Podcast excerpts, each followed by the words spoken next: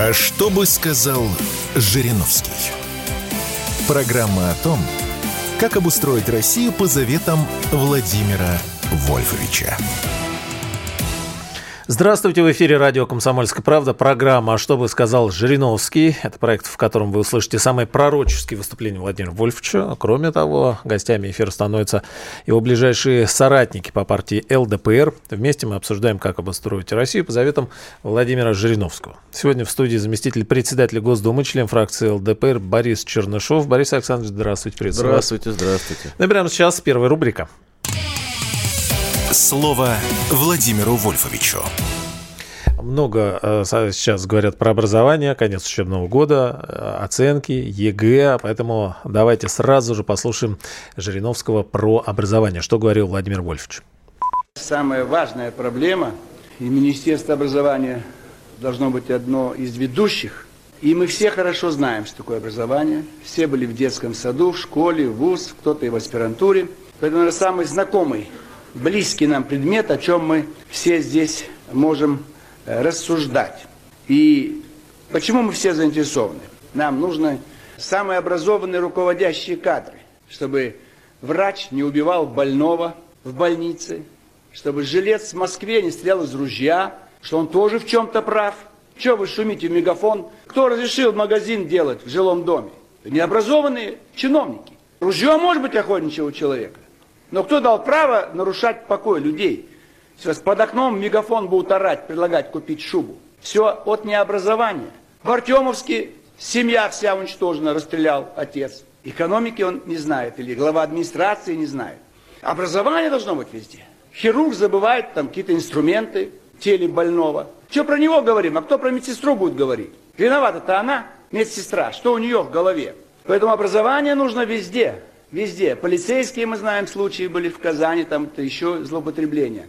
Должны быть все образованными. Одни в 17-м все разрушили, необразованные. Другие необразованные в 91-м все разрушили.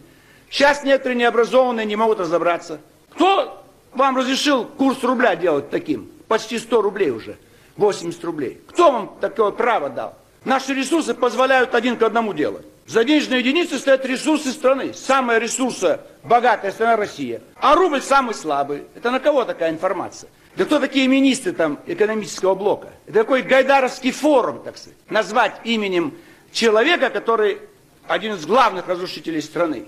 А другому памятник устроили. Вот образование имеет роль. Надо сделать школы, пускай работают столько, сколько им надо. В том числе и в субботу, и в выходной. Я понимаю, нужна доплата, но там спортивные базы, там библиотека, там есть учителя, воспитатели, там есть ученические коллективы. Надо больше привлекать мужчин, учителей, преподавателей. Борис Александрович, да. Я добавлю, Борис Чернышов в 2020-21 годах заместитель руководителя Рособрнадзора, сейчас самый молодой зампредседателя Госдумы. Да, да? Вы в образовании хорошо, недалеко. Я в прошлом созыве был зампредом комитета по образованию и науке, сейчас председатель попечительского совета Российского биотехнологического университета. Поэтому с образованием всю жизнь. Дед у меня был замдекана физфака Воронежского университета. Поэтому по люблю следам. Образование. Потом. Да. Кандидат технических наук, кстати. О, здорово. Успели много сказать. Да. Хорошие учителя. Владимир Вольфович мой учитель. Вот. А как-то приходится слышать, что с образованием все как-то хуже и хуже у нас нынче. Претензии. Что с образованием в стране? То есть с образованием ни хуже, ни лучше, оно просто меняется. И многие из нас не готовы к этому изменению. Мы все привыкли к тому, что вот есть определенный эталон советское образование. Угу. Во многом это действительно лучшее образование. Но действительно время меняется. Новые подходы, новые методы. Мы в какое-то время окунулись в европейские форматы образования, Болонский процесс для нас был важным, хоть мы туда и не вступали. Очень сложно нам сейчас выходить из Болонского процесса, потому что мы в него не вступали. Но очень хотелось бы таким. Но очень хотелось бы выйти из него в последнее время, да. И мы, так сказать, упорно из него выходим. Это не важно, кстати, что не вступали, но да, выйти надо. Надо выйти так, чтобы громко хлопнуть дверью. Снести с петель. Да, это именно так. Вот. И многие процессы, которые были запущены тогда, вопросы, связанные с бакалавриатом, с магистратурой, аспирантуру, которую добили за несколько десятилетий. Вот сейчас пытаются, там, Валерий Фальков пытается, министр высшего образования и науки, восстановить утраченные позиции. Это все то, с чем мы сейчас работаем. Конечно же, единый госэкзамен, который, по сути, правильная идея, абсолютно правильная идея. Система коррупции, которая была долгие годы, выстраивалась в высшем образовании, когда, по большому счету, ты приходил на экзамен, а тут сидели вот уже вот эти олимпиадники, внутренние, причем у меня один товарищ занимался с репетитором, очень дорого это стоило, но как-то удивительно на вступительных экзаменах, на внутренних экзаменах одного из университетов набрал 100 баллов. Просто занимаясь с тем, кто составлял эту Олимпиаду. Сейчас, конечно, по-другому все. Сейчас все изменилось резко. Мы это все понимаем, мы согласны с этим. Но мы про ЕГЭ еще подробно. Да. Да, и вот эти все моменты, которые сейчас дезавуировали себя в том же едином госэкзамене, когда профильная часть, профильные предметы становятся сложнее, и парню или девчонке из села, из школы, где не хватает педагогов, тяжело здесь подойти. Вопрос, связанный с травлей учителей в школе. Я вот внес не так давно, месяц назад, закон о том, чтобы государство одним из своих главных принципов в образовании, у него была защита чести и достоинства учителя. Ну, как мы занимаемся воспитанием, при этом вытираем ноги об учителя. Давая ему непонятно как сформированную зарплату в регионах, нету единых принципов, подходов при формировании единого базового оклада. Вообще нету этого единого базового оклада. И получается, что крупные регионы, по большому счету, пылесосят и забирают всех учителей. Это вот те проблемы, с которыми мы сегодня сталкиваемся. И плюс ко всему, это огромное количество инициатив в сфере образования. Есть две темы, которые для любого человека, что называется, вот специалитет для них. Это тема образования и тема здравоохранения. Потому что мы все учимся всю жизнь и болеем всю жизнь. И так или иначе этим занимаемся. И вот разные инициативы. Там, от того, чтобы отменить домашнее задание, просто вот, не нравится нам домашнее задание в школе. Мой друг, вице-спикер, заместитель председателя Госдумы, мой визави от новых людей, Влад Даванков. Вот сегодня вышел с этой инициативой. Да. Но это глупость. У меня была похожая инициатива, но немножко в другом формате. Мы же самостоятельную работу никак не можем убрать из школы. Ну, вот ребенок позанимался в классе с учителем. Пусть он в той же школе позанимается еще чуть-чуть по времени, решит самостоятельно что-то, посоветуется, переговорит с преподавателем, с учителем. Тот ему укажет на какие-то ошибки и идет домой. Вот в этом плане отмена домашнего задания возможно. А только потому, что оно не нравится, это из серии «давайте добьем наше образование и так». И главная проблема сегодня – это, конечно, недостаток педагогических кадров сегодня, особенно в регионах, особенно профильных направлений, предметников. В некоторых регионах такой дефицит доходит до 40%, то есть 40% преподавателей, педагогов по физике, химии, математике, их не хватает. Даже если посмотреть на карту Москвы, самые высокооплачиваемые – это педагоги в сфере информационных технологий, информатики, математики, физики, и уже поменьше получают те, кто занимается обществознанием, историей. Ну, вот пример, по-моему, сегодня, да, Мишустин говорил, что нужны математики как раз и физики. Отменить домашние задания, а вот что Владимир Жириновский говорил про идею убрать оценки. Оценки не нужны. Вот оценки это история, которая, не нужны. Нужно немножко посвободнее к этому подойти, потому что оценка может ранить. Владимир Вольфович, скажите нам, как там, по-вашему? Оценки давайте уберем из школы. Вообще, любые оценки. Это же раздражает. Вот двоечник, троечник, на второй год оставил. А давайте уберем оценки, пускай учатся. Вот раз он убрать, дамоклов меч. Все время мы ребенка вводим в зону риска. Плохой ученик, и дома ему некому заниматься. Сейчас Михаил Владимирович говорит, родители, они 6 часов уставшие придут домой все. Где у них время заниматься детьми? Разрыв происходит. Ребенок сейчас дома, а с кем он будет сейчас общаться? А вечером родители устали, а они уже не могут. А в школе учителя устали. Вот проблема, разрыв. Нужен третий фактор. Треть. Про оценки в школах, да. Так поможет это? Слушайте, ну, по большому счету, это может помочь... Ну, ребятам, которые очень чувствительны, очень серьезно, ну, они переживают из-за этого, из-за всего. Ведь много было случаев, трагических случаев, к сожалению. Но здесь работа, знаете, здесь работа школьного психолога очень важна. У нас действительно тоже дефицит школьных психологов. Если видеть, что ребенок крайне впечатлительный, ну, здесь как-то надо помягче.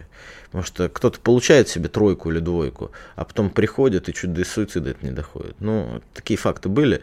В одном из регионов недавно разбирались. Мы вовремя продиагностировали одного мальчика, который слишком близко к сердцу воспринимал неудачные результаты при обучении. Спасли. Но все равно это проблема. Проблема, мы привыкли... А знаете, что нас приучило к этому? Это единый госэкзамен. Мы всю свою историю, мы будем сегодня вокруг этого единого госэкзамена вертеться до тех пор, пока не начнем о нем разговаривать серьезно. Я надеюсь, что и слушатели подключатся к этой теме. Вот, мы привыкли к тому, что любая оценка для нас это что-то финальное такое, и вот решается судьба из-за этого. Борис Александрович, продолжим через несколько мгновений. Борис Чернышов, зампредседателя Госдумы, член фракции ЛДПР. А что бы сказал Жириновский? Программа о том, как обустроить Россию по заветам Владимира Вольфовича. Да, вспоминаем и обращаемся и к словам и опыту Владимира Вольфовича. И сегодня с нами зампредседатель Госдумы, член фракции ЛДПР Борис Чернышов. Борис Александрович, к нам присоединяется ваш коллега.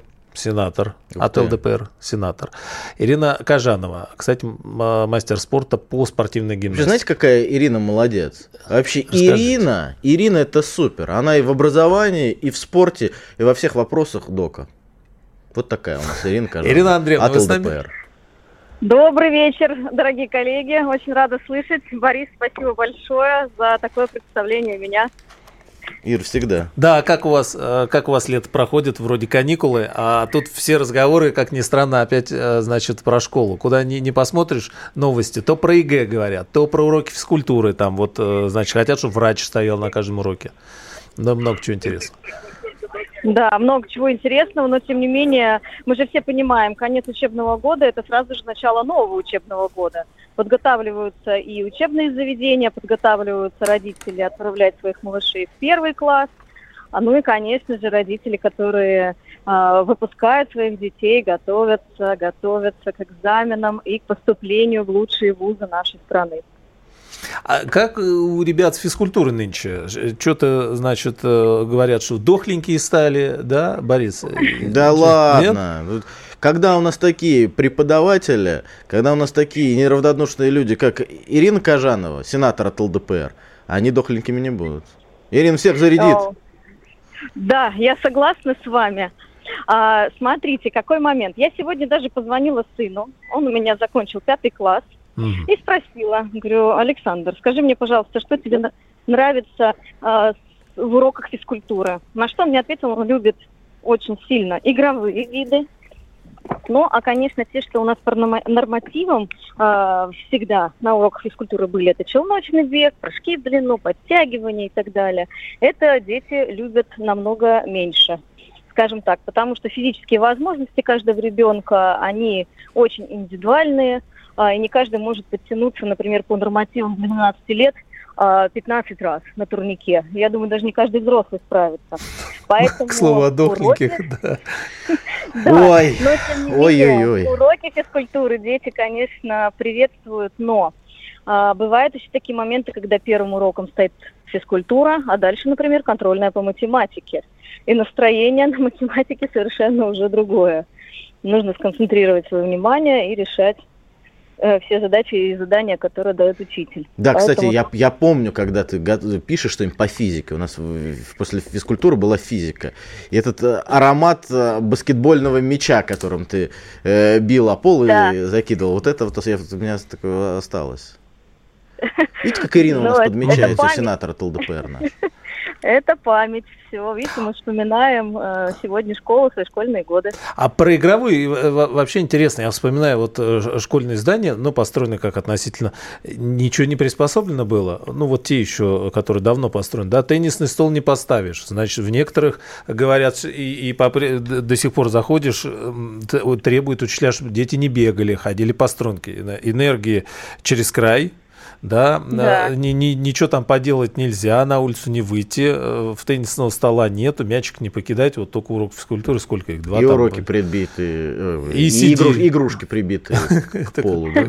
Да, тяжелое детство. Но, тем не менее, некоторые директоры школ идут на такие моменты в виде, как есть такие, где ставят в рекреации стол теннисный. Вот у меня лично, когда я училась, стол стоял, и мы там в очередь вставали на перемене поиграть.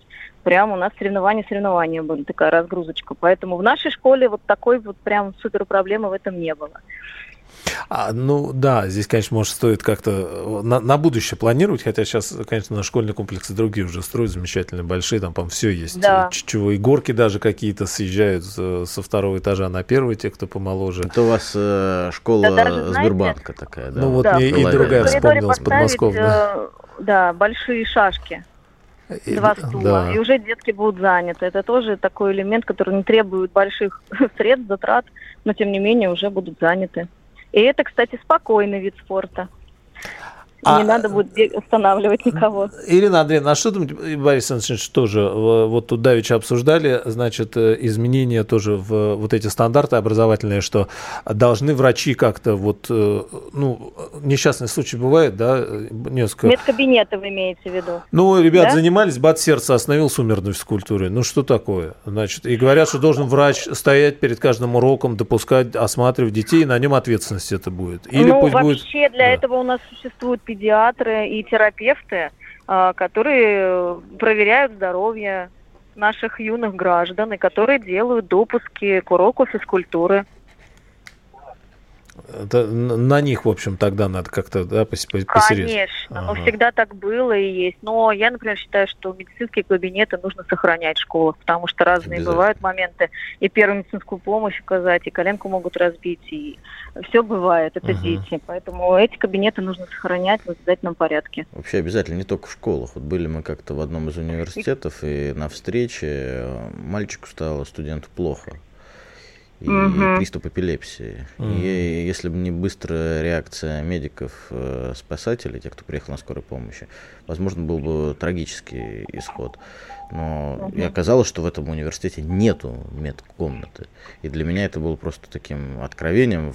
В попытке оптимизации пришли к этому. То есть он был, но оптимизировали. Да. И вот когда я говорил про игрушки, прибитые к полу, я вспоминал, честно говоря, в одном из регионов мы решили эту ситуацию. Спортзал был просто с дырками в покрытии.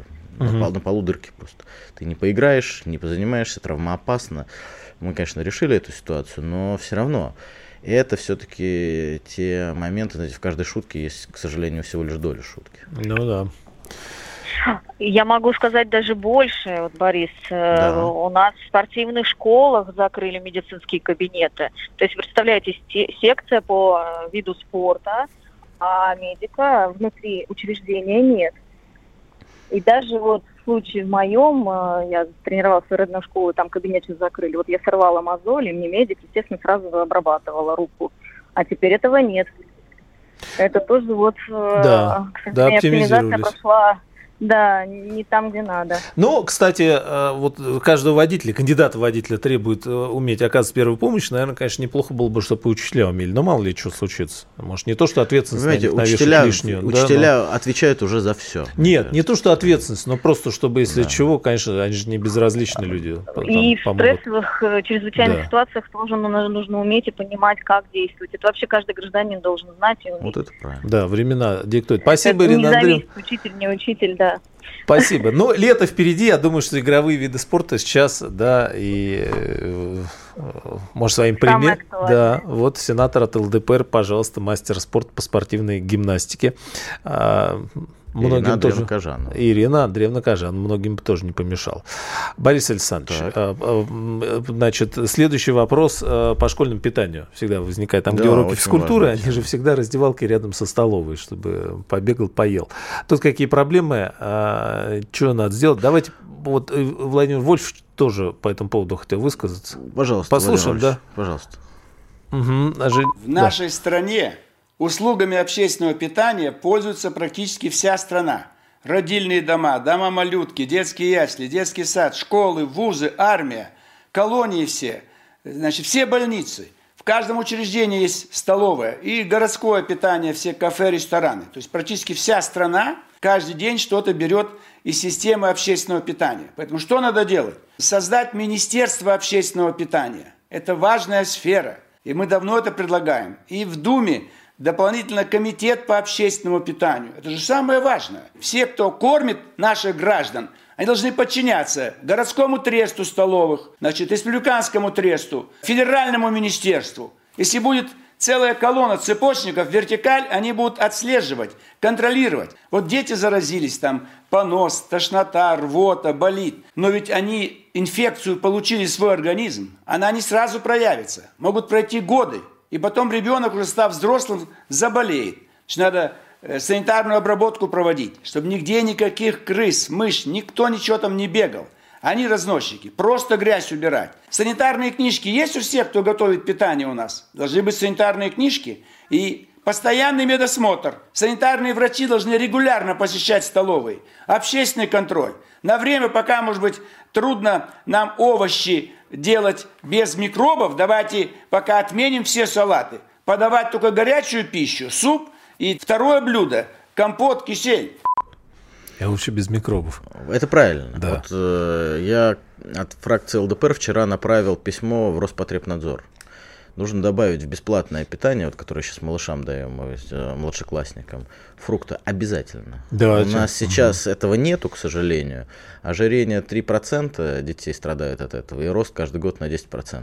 Это нигде не дают или это регион? Нигде решает? Не дают, этого нету, это не регламентируется. Вот сейчас нужно давать свежие овощи, особенно сезонные вот сейчас пойдут. Это крайне важно, потому что норма для человека 400 грамм свежих овощей и фруктов. Дефицит есть. Mm-hmm. Поэтому мы от ЛДПР добиваемся того, чтобы это было. А еще больше новостей по этой теме читайте в моем телеграм-канале Чернышов. Зам председателя Госдумы, член фракции ЛДПР Борис Чернышов, телеграм-канал Чернышов. Как бы ни странно это. А мы продолжим после новостей. А что бы сказал Жириновский? Программа о том, как обустроить Россию по заветам Владимира Вольфовича. Радио «Комсомольская правда». Здесь Игорь Измайлов. А что бы сказал Жириновский, теперь говорит ЛДПР. Владимир Вольфович с нами нет, но он с нами есть все равно. Было сказано много. Он с нами. Он с нами. В любом случае. Зампредседателя Госдумы, член фракции ЛДПР Борис Чернышов. Всем здравствуйте. Да, в бытность, еще хотел раз сказать, не такую бытность, давеча, вот до коронавируса, да, зам руководителя Рособрнадзора был. И во время, кстати. И во время. И, кстати, многие экзамены отменяли. Там же, да, что-то все поотменяли, поубирали. Да. И, кстати, хорошая тема. Вот я требую, слушайте меня все, я требую, чтобы, я от ЛДПР требую. Кстати. ЛДП, да. Да. Требую я следующее, чтобы те, кто не хочет поступать в университеты, ЕГЭ не сдавали. Ну, не хочет человек больше заниматься образованием. Чок привязались. А он и так вам не сдает. И иногда бывают случаи. Кто-то сдает, не получается. Что я предложил недавно, вот от себя. Да. Возможность пересдачи ЕГЭ в этом же году. Ну, первый раз сдал, не получилось. Еще время для пересдачи. А университетам запланировать небольшую квоту в контрольных цифрах приема, в бюджетных местах. Или направить туда, где остались невыбранные места. Ребят, чтобы учились. Ну чего мучить людей? Зачем год терять?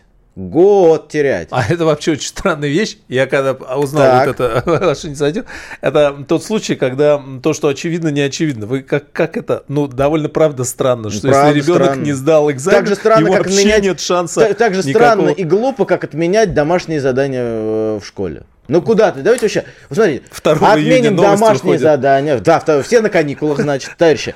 объясняю. Все ушли на каникулы, а новые люди решили отменить домашние задания для тех, кто на каникулах. Спасибо, товарищи. А вы, я скажу честно, у вас инициатива получилась, вы ее отменили. Это будут новые люди, да. Да, потому что они живут в новых форматах, да, потому что они ищут домашние задания во время каникул. Может быть, поэтому они новые люди. Не вовремя делали домашнее задание, двойки ставили. Не вам, делали. Ребята. Да. Не делали. Не делали. Там и двойки не ставили. Там да, ничего да не им было. Ничего не ставили. Все, нет домашнего задания, да. Нет двойки. Ничего нет вообще. Нет домашки, нет проблем. А и можешь не приходить вообще, в принципе. Конечно. У нас у ЛДПР другой немножко подход. Мы должны понимать, что образование должно быть логичным. Если человек, по большому счету, 4 года, 8, 9, 10, 11 класс, занимается только одной целью, либо натаскать себя на ОГЭ, либо на ЕГЭ, тогда какой толк от школы? Никакого толка. У нас некоторые родители что сейчас применяют? Они на домашнее обучение отправляют ребят и натаскивают их на экзамены. Знаете, вот такой галочку ставят. Ну, нет, там галочек уже нету. Мы не будем стереотипно мыслить по поводу единого госэкзамена. Нет, их натаскивают на определенного типа задачи, задания. И вот такой лайфхак распространяется теперь... Как, даже неправильно, лайфхак, как мы скажем. Так, да. Не нельзя, надо, да, не надо меня в блуд вводить, товарищи с «Комсомольской правды». Кстати, мы молчали вообще, заметили. Да, вы меня просто ввели. А может, это я, лайфхак. Нет, мы по-русски говорим. У нас была дискуссия, кстати, да. Я не сказал вице-спикер, заметьте, не сказал. Это правильно. То есть, вот это важно. Важно, чтобы образование должно формировать человека...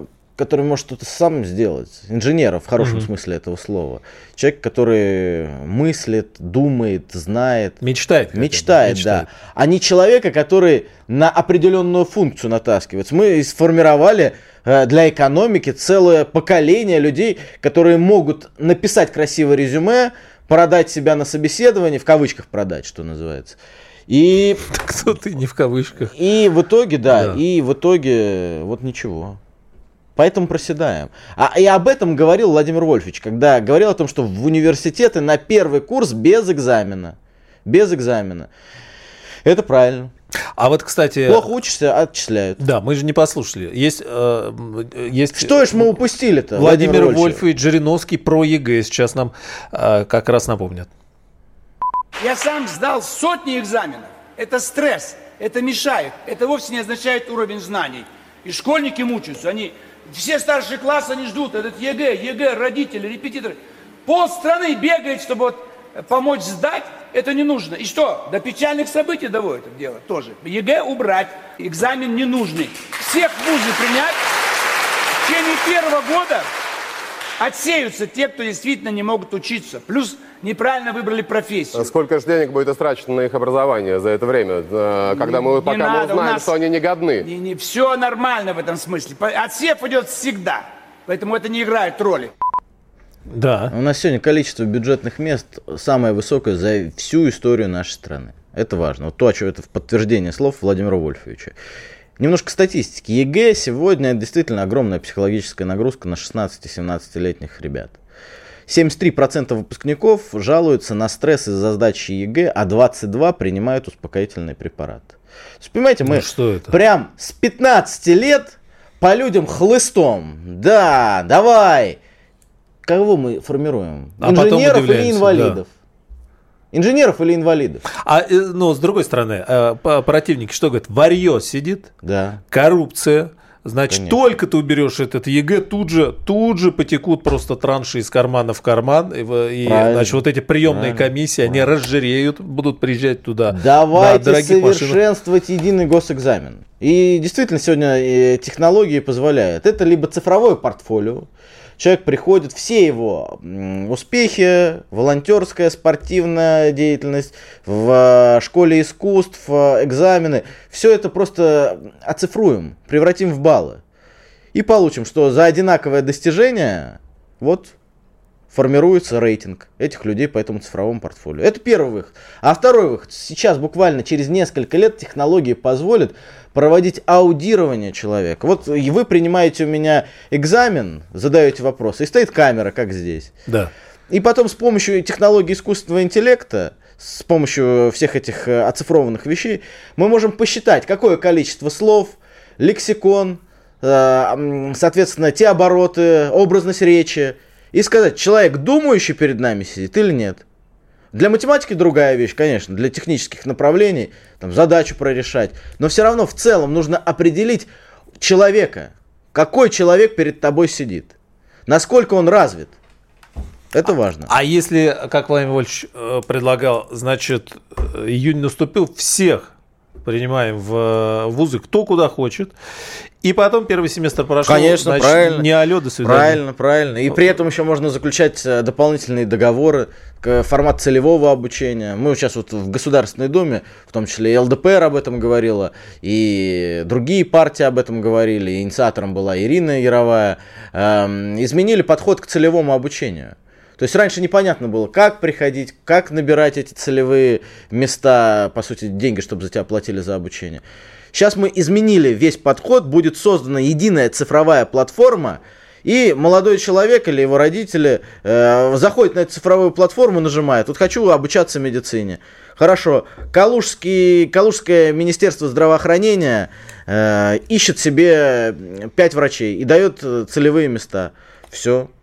Подписываешь прямо на этом портале договор между университетом, тобой как абитуриентом, и Министерством здравоохранения Калужской области. Отучился, вот тебе и первое место работы. А, то есть ничего не платишь? Ничего не платишь. А они за тебя платят, да, а ты идешь работать? Да, да. Такая система распространена в Московской области, в частности. Московский государственный областной университет, у них целый там формат, вот именно Московская область платит за специалистов, которых готовят для региона. А они потом еще там, по-моему, в Московской области трудятся, дом тебе дают. Ну да, там есть там разные подходы. Да. Да. Это важно, это сейчас очень важно. Поэтому мы в ЛДПР выступаем за такие форматы, чтобы удобно было, чтобы люди понимали, как и что происходит. У меня однокурсник, мы учились с ним в высшей школе экономики, пошел заниматься социальными науками. Через пару лет разочаровался, стал фотографом, сейчас продает вертолеты. Как это? А деньги бывает? Бюджетные ушли на него. Он сам не разобрался. Он пошел туда, куда пошли. Экономики он бюджетный? Бюджетное место. Ну хорошо, сдал единый госэкзамен, поступил по этим итогам. Вот ЕГЭ, кстати. Вот ЕГЭ. Да, вот ЕГЭ. Ну да, вот говорят, из регионов ребенок, человек там подросток уже, не ребенок, может, пожалуйста, приехать. Ну да, но он сейчас, он был из Москвы. Вот я уже говорил про регионы. Но сейчас такая профильная часть у экзаменов сложная становится, что ребята из регионов, им не хватает, нехватка педагогов там по физике, по математике. Он эту профильную часть не может решить. Угу. И по большому счету, из-за того, что в Москве самые лучшие учителя, здесь Москва всех запылесосила. Да, себе. Разные тоже. Нет, разные. Самые лучшие здесь учителя. Разные. Отбирают, ищут и все дела. Конечно, те патриоты своих регионов остаются, в регионах очень хорошие учителя тоже. Но здесь Москва покупает звездочек, угу, создавая условия, возможности, квартиры дают, зарплаты высокие. И что делать этому ребенку? У него просто нет возможности получить такой же доступ к информации, к знаниям. И он остается у себя, у разбитого корыта. ЛДПР выступает против такого подхода.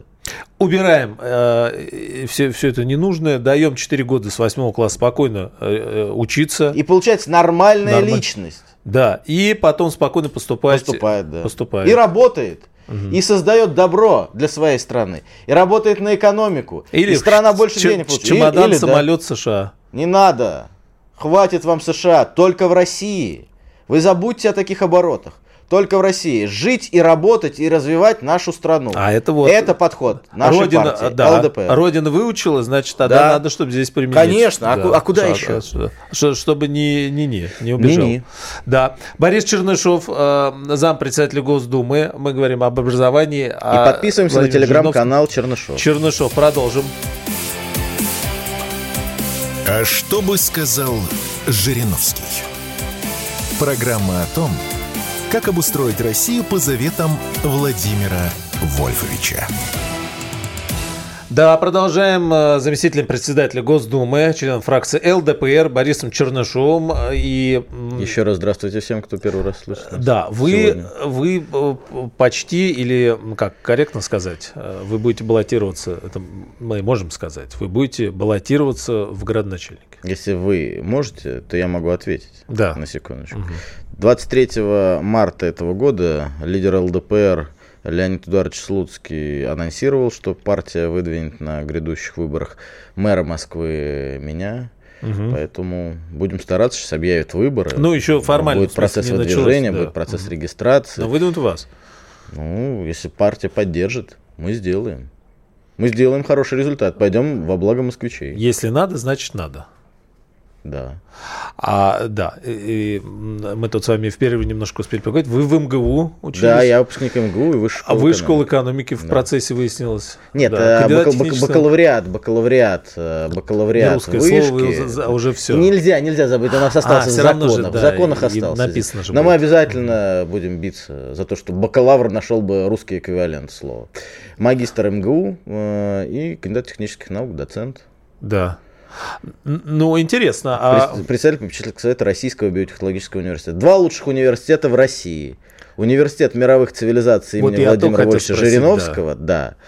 И Российский биотехнологический университет, товарищи. А мировых цивилизаций сейчас, вот прямо сейчас, готов, насколько понимаем, ребят взять на обучение из Белгородской области, да? Да. Расскажите, что там. Слушайте, на самом деле, очень хорошее решение, которое было принято президентом. В коммуникации они были с губернатором Белгородской области, что ребята из тех районов, из того района, где идут сейчас активная фаза действий боевых. Да, горячо. Очень горячо, к сожалению.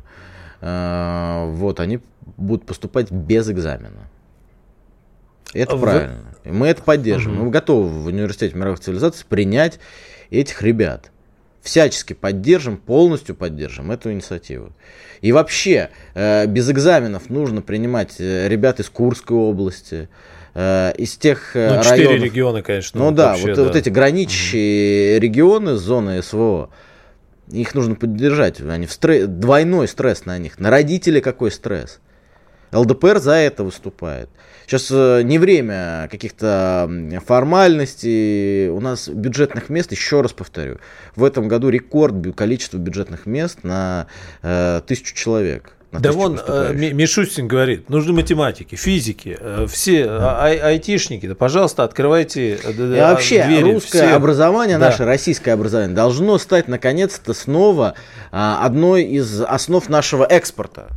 Вот экспорт, который мы давали за рубеж, у нас было много тех, кто учился в нашей стране, потом стали президентами, лидерами стран. И сейчас на международной арене те люди, которые по-доброму относятся к нашей стране, посещая ее, учась в Москве, в других городах, вспоминают Россию и поддерживают Россию. То есть не какая-то там... И зарабатывать на это нужно деньги. Не какая-то там злобная Меркель сидит, да, а лучше бы, чтобы там вот Иванова была. Не, ну почему здесь... Иванова? Вот у нас ребята сейчас, депутаты из Киргизии, кто-то из них учился... Вот я знаю, один учился в Воронежском государственном техническом университете, ну, это вообще в Москве учился, из республик очень в строительном много. Университете. И в Африка, медицинских был, очень много приезжают сюда. Да, вот форум Россия-Африка, парламентский форум. Так там каждый второй учился в российских университетах. И это первое. Но это разговор не про то, что мы такие добренькие и должны всем бесплатно. За это платят деньги большие. Те государства, которые направляют сюда студентов. Да. И вот. Мы не должны упускать эти деньги. Российское образование, на самом деле, по многим направлениям передовое. Я говорил уже про биотехнологии, я говорю сейчас про медицину, про вопросы, связанные с дорожным строительством, по вопросы, связанные с сельхоз, всеми вещами. В Тимирязевской академии, в Тимирязевке. Какие крутые просто проекты. Там лаборатории, по 2-3 лаборатории на факультет. И все это открыто для студентов. Поэтому нужно поддерживать такие форматы. Да, технология. Мы будем принимать... Звоните, задавайте ваши вопросы. Друзья, срочно, Борис Чернышов, пока не ушел. От ЛДПР. Номер прямого эфира, телефон прямого эфира 8 800 200 ровно 9702. 8 800 200 ровно 9702. Вопрос зампредседателю Госдумы Борису Чернышову, практически кандидату в мэра Москвы, кстати, тоже. Что хочется сделать в Москве, кстати? Вот прям такое. Не программа что-то, а вот так, а вот от души, что бы хотел сделать? Безопасности больше. Нужно сделать. Да здесь и так вроде самый безопасный город. Вот такие элементарные вещи. Просто кто-то не видит это из окна своего служебного авто, А вот ты ходишь по Москве, тебя может сбить какой-то товарищ, который развозит еду. Это ужас вообще. Это ужас. Насаются. Я с ребенком иду, чуть не задавили ребенка. Им скоро в затылок будут лететь какие-нибудь предметы. Конечно, невозможно. Конечно. На самокатах. Это вот такие элементарные вещи. Понятно, что нужно продолжать стройку, нужно делать безопасными детские площадки. Вчера был в Южном порте, в районе, в Южнопортовом, детская площадка. Абсолютно там какие-то штыри торчат непонятные, то есть ребенок может бежать, зацепиться. В Восточном округе недавно был такой случай, когда ребенок просто себя поранил щеку из-за того, что напоролся на детской площадке на какую-то железяку. Кошмар. Это все есть. Вопросы капитального ремонта. Вот спускаемся в подвалы, капитальный ремонт якобы проводили, по документам все приняли, но видно грибок, видно, что это все десятилетиями не чинилось. Вот об этом капитальный ремонт, знаете, что сейчас модно? Так. Капитальный ремонт фасадов, значит. Фасады, стоят, да, старый дом, вместо того, чтобы трубы поменять там или фасады, что-то, лифты, вот да, красивый фасад. Вот показывается. ЛДПР за то, чтобы людям было хорошо, и спокойно, и безопасно. Поэтому звоните, товарищи, друзья наши. Вообще, нужно сделать так, чтобы богатые москвичи помогали бедным. Предлагаю здесь историю, связанную с налогообложением. Тем, кто получает там за 20 миллионов в год, нужно прогрессивную шкалу налогообложения делать. Да, это вообще давнишняя история. Это надо отдельно прям будет обсудить. У нас есть те, кто в коммуналках еще в Москве живет. Здравствуйте, как вас зовут? Добрый вечер. Вопрос Борису Чернышову.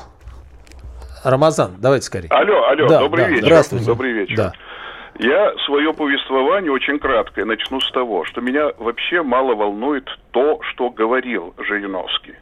Меня волновало то, что он делал. А получалось как? Почти 30 лет он постоянно аж визжал. Я за русских, я за бедных. Рамазан, давайте вопрос. Во-первых, некорректно фраза «визжал» и так далее. Человек, который аналитически предсказал ряд актуальных событий, не может визжать. Извините меня, пожалуйста. Рамазан, будет вопрос-то? Он за русских, он за бедных, да? А как дело доходило до голосования? Как правило, голосовал против бедных, за антисоциальные законы, а стало быть, против русских. Как люди живут в стереотипах. Знаете, легко жить в стереотипах, Рамазан. Давайте по фактам. Спасибо. А главное, что... ЛДПР всегда голосовала вместе с народом. Здесь хочется отметить, что Жириновский говорил о русских, тогда, когда это здесь... было не модно, знаете. Не модно, да, как минимум. И не актуально. И в отличие вот от нынешней ситуации, нынешних времен. Сейчас у нас все за русских, сейчас у нас все за Россию. А давайте посмотрим, как было в 90-х. Когда на него лгали, когда ему мешали, когда выключали микрофон, когда он выходил и один говорил: «Русским быть». А сейчас у нас каждый второй патриот и замечательный, а потом, при что называется вскрытии, мы видим, какие они все патриоты на Лазурных берегах. Жириновский с первого появления говорил, что он русский, а в то время, когда здесь говорили, а я европеец, значит, я еду, мои дети едут в Лондон жить, и до сих пор, значит, нашу будущность Европы. И всю свою жизнь связал с Россией. Нина из Москвы пишет: обучение. Мне понравилась тема в Эмиратах. Человек учится бесплатно, но если он хочет уехать за рубеж, он должен отдать все, что на него истратило государство. Сейчас же мы тратим деньги на обучение, таким образом кормим Америку, европейские страны. Конечно, нужно поддержать науку, чтобы люди не стремились за рубеж. Нина, молодец. Спасибо вам за этот вопрос. Абсолютно так. Вот это и идеология целевого набора. Но, кстати, в Эмиратах, чтобы вы знали, нету ни одной, что называется, эмиратской школы. Вот тоже вы должны понимать. Нету школы? Не в плане школы нет, у них есть школы, но в основном это европейские, турецкие школы, где образование, американские, где образование идет по нормативу тех стран, которые там открывают эти школы. Вот по идеологии, по местным обычаям практически ничего не остается. Они адаптируют эту программу под мусульманский мир и так далее, но, к сожалению, этого нет. Поэтому, Нин, вы правильно сказали. Это идеология целевого обучения. Государство тратит, я посчитал, кстати, на нас с вами государство тратит от рождения до того, как мы получаем образование, там условно, те, кто получает степень, вообще до 50 миллионов уходит. Это на инфраструктуру, на стипендии, на общежитие, на скидку на проезд. Вот, кстати, ЛДПР предлагает, хватит полумеры вообще. У нас студенты получают всего лишь 50% скидку на пригородный транспорт, на электрички. Ну что брать со студентов с стипендии там 1500 рублей? Ну что там эти деньги состригать, эти копейки? А летом он, значит, едет отдыхать. Кстати, а летом вообще снимается эта скидка. Да. Летом вообще снимается эта скидка. Это ужас. Это первое. А второе, стипендию надо нормальную сделать. Ну, что такое? В момент обучения он подрабатывает. Ни туда, ни сюда. Удивительная вещь. Вернем России лучшее образование. ЛДПР. Заместитель председателя Госдумы, член фракции ЛДПР Борис Чернышов, Владимир Вольфович Жириновский, бессменный все равно лидер ЛДПР, с нами обустроен. Всегда. Да, всегда. Телеграм-канал Чернышов. Да. Подписывайтесь. Спасибо. Программа о том, как обустроить Россию по заветам Владимира Вольфовича.